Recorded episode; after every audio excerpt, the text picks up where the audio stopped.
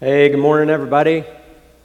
Great to see you guys here today. And uh, I also, man, I encourage you to just be praying for this Guatemala team leading up to the trip and through the, the week that they'll be gone. If you haven't officially signed up to pray for an, an individual on this team, you can go to plumcreek.org slash Guatemala and do that. And there's just a lot of fun things happening in the summertime that, uh, you know, we can't do in other parts of the year. I spent part of this week at Wilderness Camp down at Camp Northward with a bunch of middle schoolers. Uh, Mike and Amy Hall led that week, and boy, that was just an amazing time. Uh, Friday night, we had the family movie night, and coming up next week, uh, there's the second annual Gabriella Smith golf outing. Uh, Sunday afternoon at Hickory Sticks. Uh, then later in the summer, we have the Man Up event. We're going to get a bunch of guys together and do out, outdoor stuff out back. And if you need more information on any of these things, you can email the office, Amy at plumcreek dot org, and we'd love to get you connected. All of these events have the same purpose of leading people to a life-changing relationship with Jesus and making a difference for God's kingdom. Well, I hope you're ready to dig into God's Word this morning.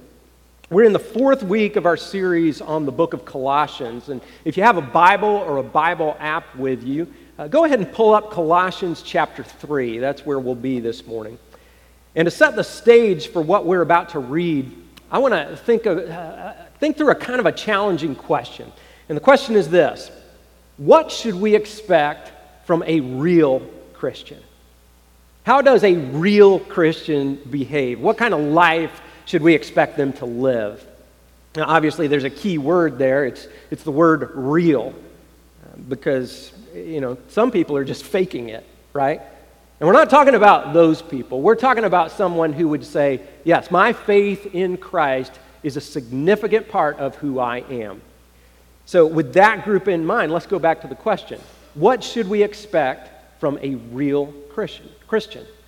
Uh, here, here's a couple specific examples. Should that person, should we expect that person to go to church? If so, how often? Once a week? Once a month? Or, or how about this? Should we expect that person to reach a certain moral standard?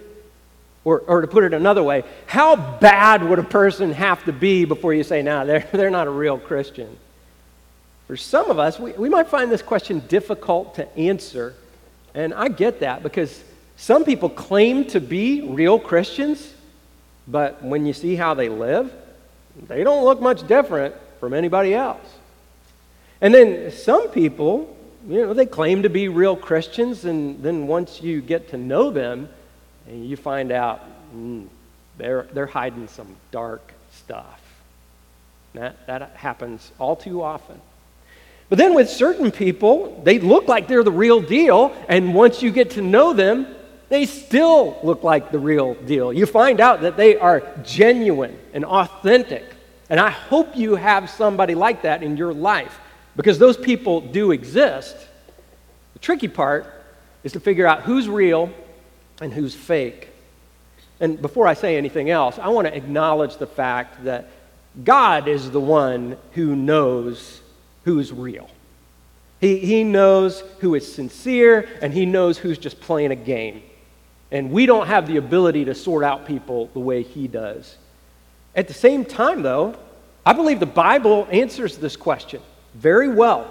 There are certain things we should expect to see from a true Christian. And where in the Bible do you think we might find these expectations? Well, if you're on your toes, you would probably say Colossians chapter three, since I said that's where we'll be this morning. And you're absolutely right. Now, Colossians three is not the only place we can find these expectations, but it's it's definitely a good overview. And reading through this passage is helpful for all of us. It's helpful for those of us who claim to be Christians, uh, because it's an opportunity to check our hearts and check our lives.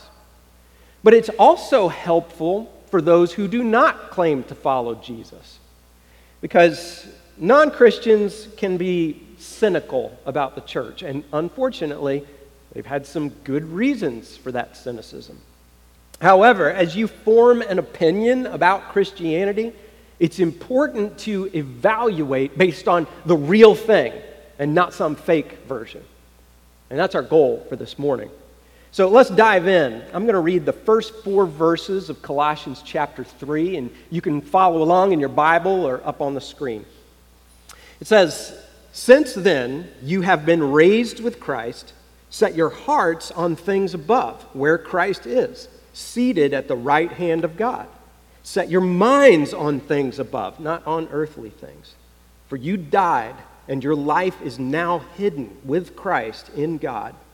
When Christ, who is your life, appears, then you also will appear with him in glory." Now, before we get too far here, I want to make sure we all have a little context. Uh, the book of Colossians is actually a letter written by the Apostle Paul, and it's addressed to a young church in a city called Colossae, which is in modern-day Turkey. And Paul writes this letter from jail, and he's very concerned about this group of young Christians.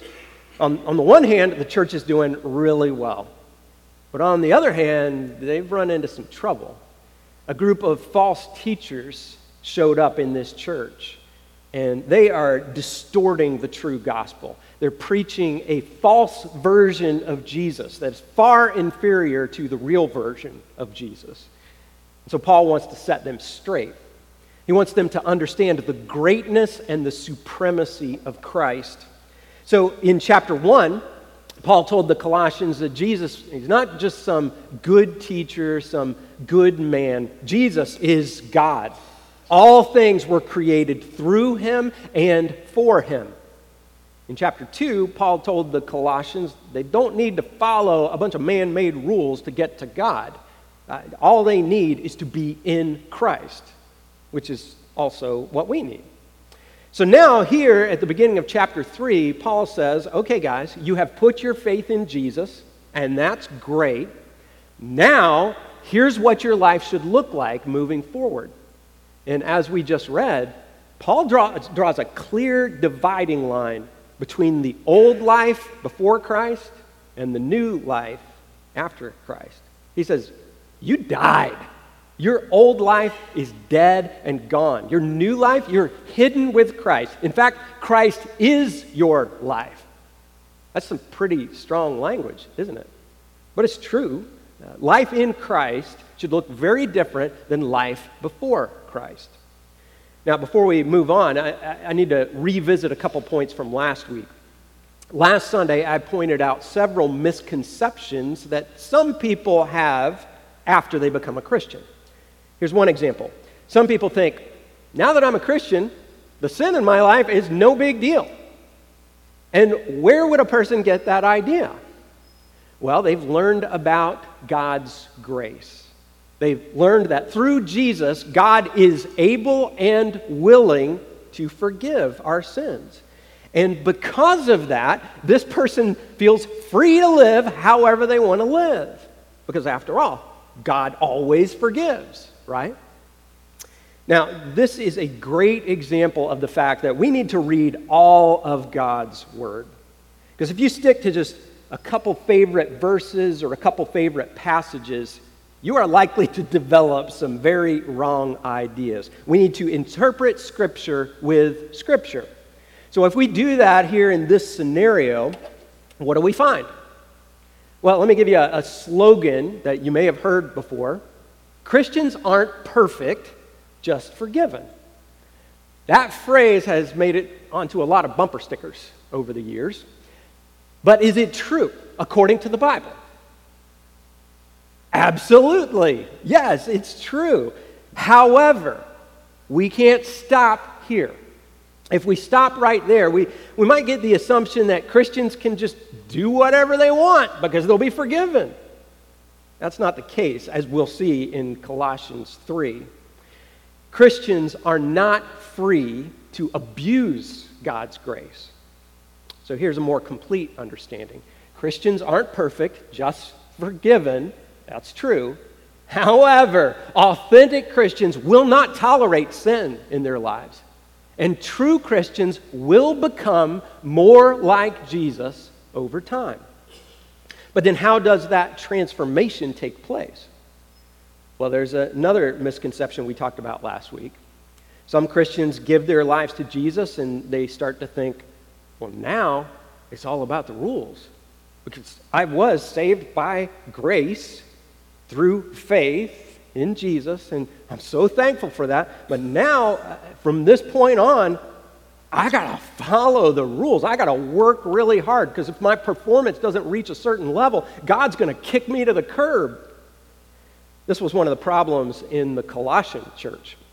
Those false teachers were saying, hey, if you want to stay on good terms with God, we got a bunch of rules that you need to follow. But Paul said, no, it's not all about the rules. Don't get legalistic like those old Pharisees. Jesus is enough. So let's see how this plays out. It's not all about the rules. So what does that mean? Well, Christians are not bound by man-made rules and regulations. However, true Christians will strive to follow God's moral standard. And yes, that includes all the Ten Commandments, everything that Jesus taught. But then you might say, well, hold on, doesn't that mean Christianity is all about the rules? And it's very easy to get confused here. Yes, a Christian, a real Christian, will work very hard to meet God's moral standard and follow his rules. But here's the difference. We don't follow God's rules in order to earn God's approval or maintain God's approval. We're not saved through good works, and we don't keep our salvation through good works. And now that we've dealt with those misconceptions, we can move on to the biblical approach. Christ in me is my only hope.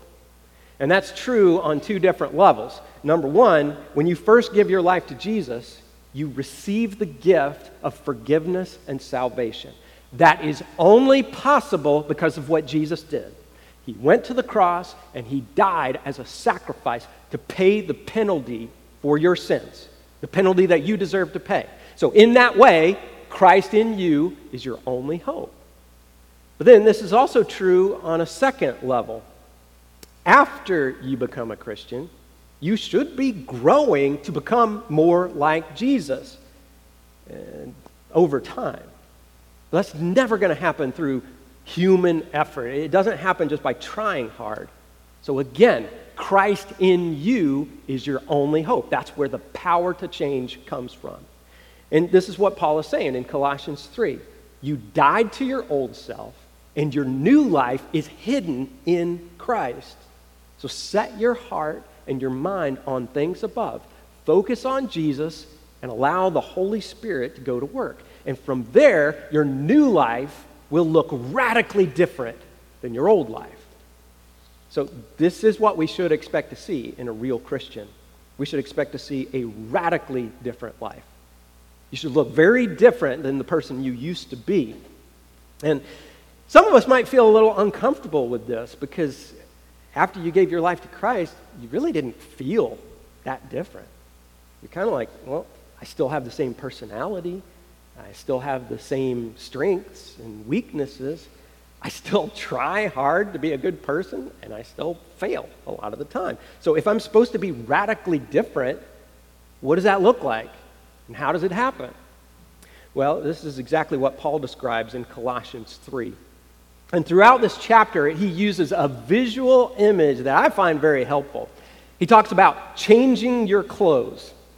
Uh, one place where we see that is Colossians three, verses nine and ten, where Paul says, you have taken off your old self with its practices and have put on the new self.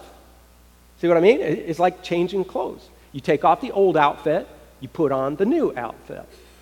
And we're going to see that Paul describes both sets of clothes very cl- clearly in specific terms. But before we get there, I want to push this metaphor a little bit. I thought of a vivid illustration that might help us understand this wardrobe change. And when I say vivid, I, I actually mean gross and disgusting. So uh, if you're not cool with gross and disgusting, you have my permission to stop listening for a couple minutes. Uh, but here's the illustration. Uh, two weeks ago, my family and I drove up past Columbus for a quick visit with my wife's side of the family. And while we were there, we went on a hike to see a very cool waterfall. And uh, before we went on that hike, we, we parked at this little parking lot. And on the edge of that parking lot, there was a porta potty, which was very convenient. Uh, most of us made a little pit stop at the porta potty before the hike. And when it was my turn, I went inside and I found something you might call unpleasant. It was a little pair of jeans. It probably belonged to a toddler. And these jeans were in bad shape. uh, it looked like something very bad happened to those jeans. More accurately, I should say something bad happened in those jeans. They were absolutely filthy, and they stunk to high heaven. And I could just imagine the scenario. There was some parent who said, uh-uh, it's not even worth it to try to clean these things. We're going to leave these nasty jeans behind right here in the porta potty. In other words, they took off the old clothes, and I assume they put that child in new clothes. So it was like a real-life version of Colossians chapter three. And here's why I share that illustration. I share it because our old life in Christ should be disgusting to us. We should find it repulsive. We don't want to live in the way we used to live. We want to put on a nice, new, clean pair of jeans. So remember that image as we keep reading. Like I said earlier, Paul describes the old clothes and the new clothes in very clear and specific terms. And he makes two lists. There's a list of vices and a list of virtues. The vices are part of the old outfit, and the virtues are part of the new outfit. And he starts with the vices. So let's read, starting with verse five. Paul says, "Put to death, therefore, whatever belongs to your earthly nature, sexual immorality, impurity, lust, evil desires, and greed, which is idolatry. Because of these, the wrath of God is coming. And you used to walk in these ways in the life you once lived." Now, as you can see, this first list is mostly about sexual sins. Uh, that phrase, sexual immorality, is translated from a Greek word, porneia, uh, which is kind of an umbrella term. It refers to any sex, any sexual activity outside of a covenant marriage between one man and one woman. And the words impurity and lust also have a sexual connotation. Now, evil desires and greed could be associated with sex, but not necessarily. Uh, the point is, if you are in Christ, all these things are part of the old life, the old life that should now be repulsive to us. But let's be careful here. We don't want to fall into that old mindset that thinks of sex as something dirty. That's not the case at all. God created sex, and when we approach it His way, it's a very good thing. Sex only becomes a problem when we elevate it above God's will and above His plan, because uh, at that point, it becomes an idol or a false god. And any of these old clothes can become idols. Every good desire becomes an evil desire if we put it above God. So Paul continues this list in the next few verses. Verse eight says, "But now you must also rid yourselves of all such things as these: anger, rage, malice, slander, filthy language from your lips. Do not lie to each other, since you have taken off your old self with its practices and have put on the new self, which is being renewed in knowledge in the image of its creator." So if you didn't struggle with anything in that first group of vices, you probably struggle with something on this list. Many of these things are extremely common, right? I mean, losing your temper, which is anger and rage; slander, which is talking bad about somebody else; lying, cursing, using profanity. Man, we can fall into these habits without even trying.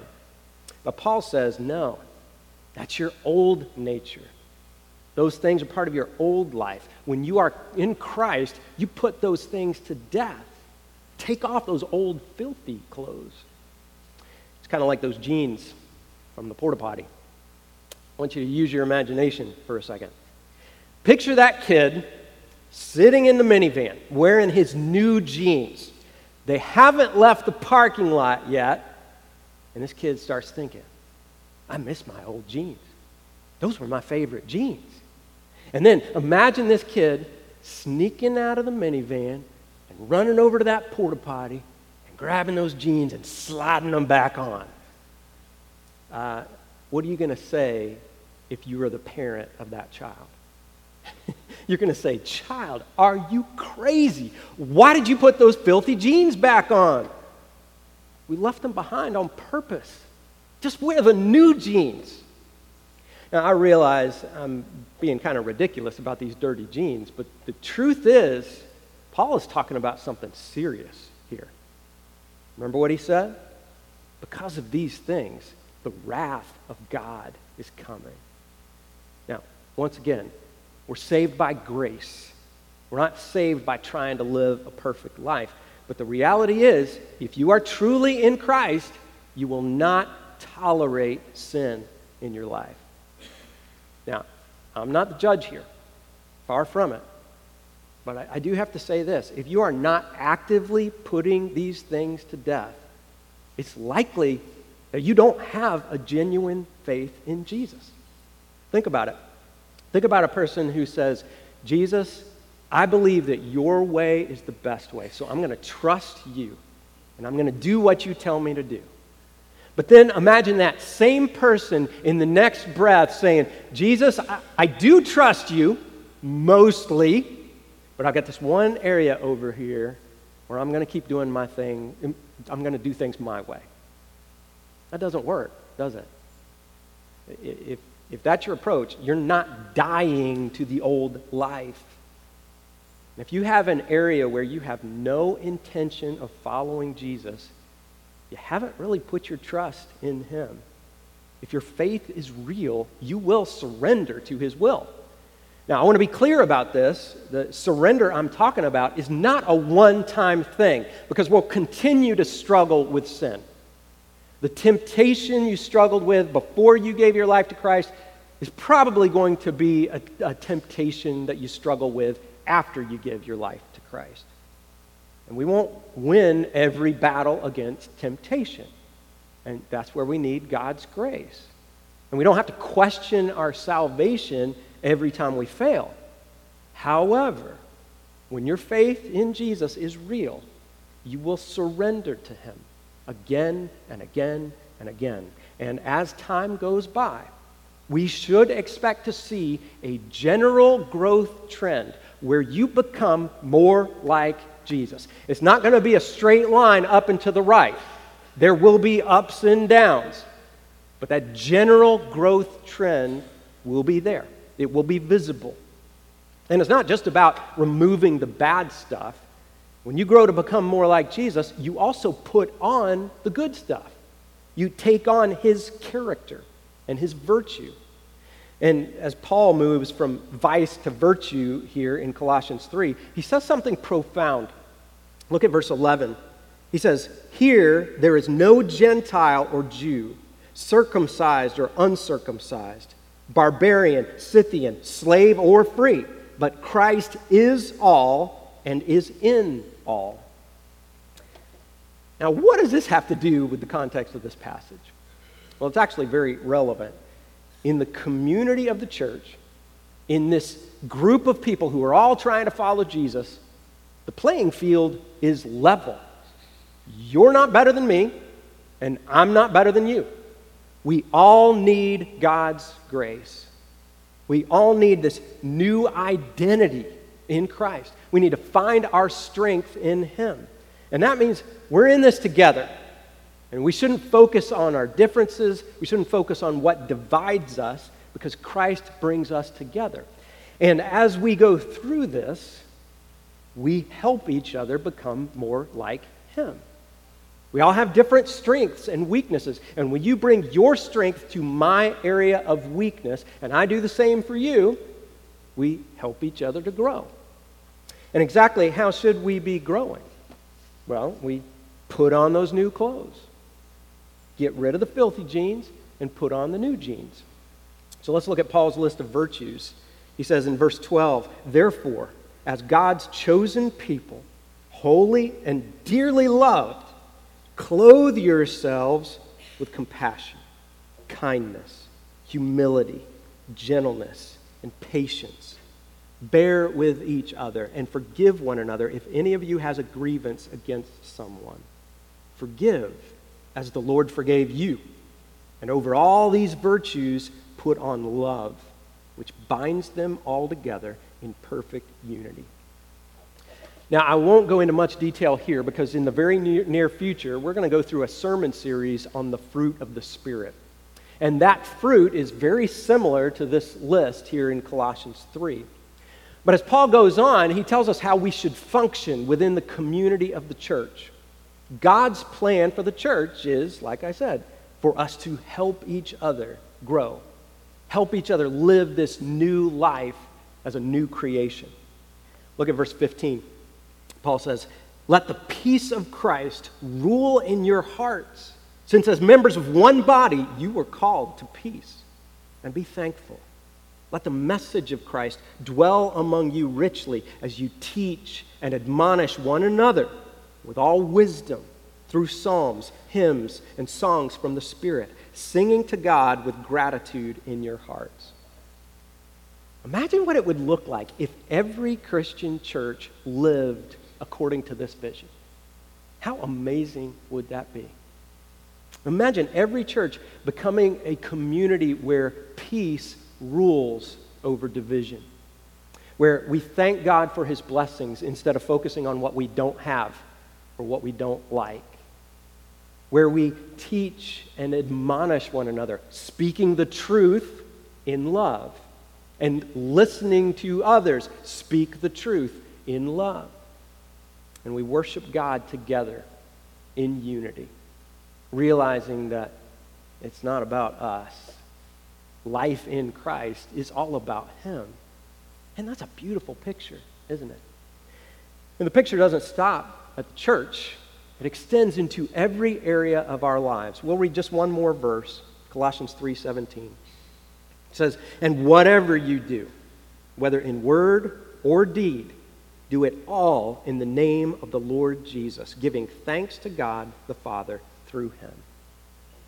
Man, that's powerful. Paul says, seven days of the week, twelve months of the year, do everything you do in the name of Jesus. Wherever you are, when you go to work, when you go to school, when you're hanging out with friends, when you're home with family, when you're by yourself, wherever you are, do everything you do in the name of the Lord Jesus. And that means you don't live a compartmentalized life. You're the same person wherever you go. Which reminds me of something I heard recently.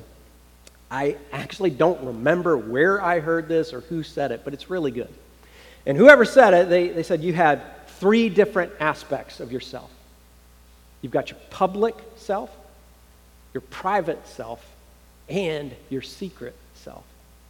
And that's a good way to evaluate your life, because if we're not careful, these three circles can become very different from each other.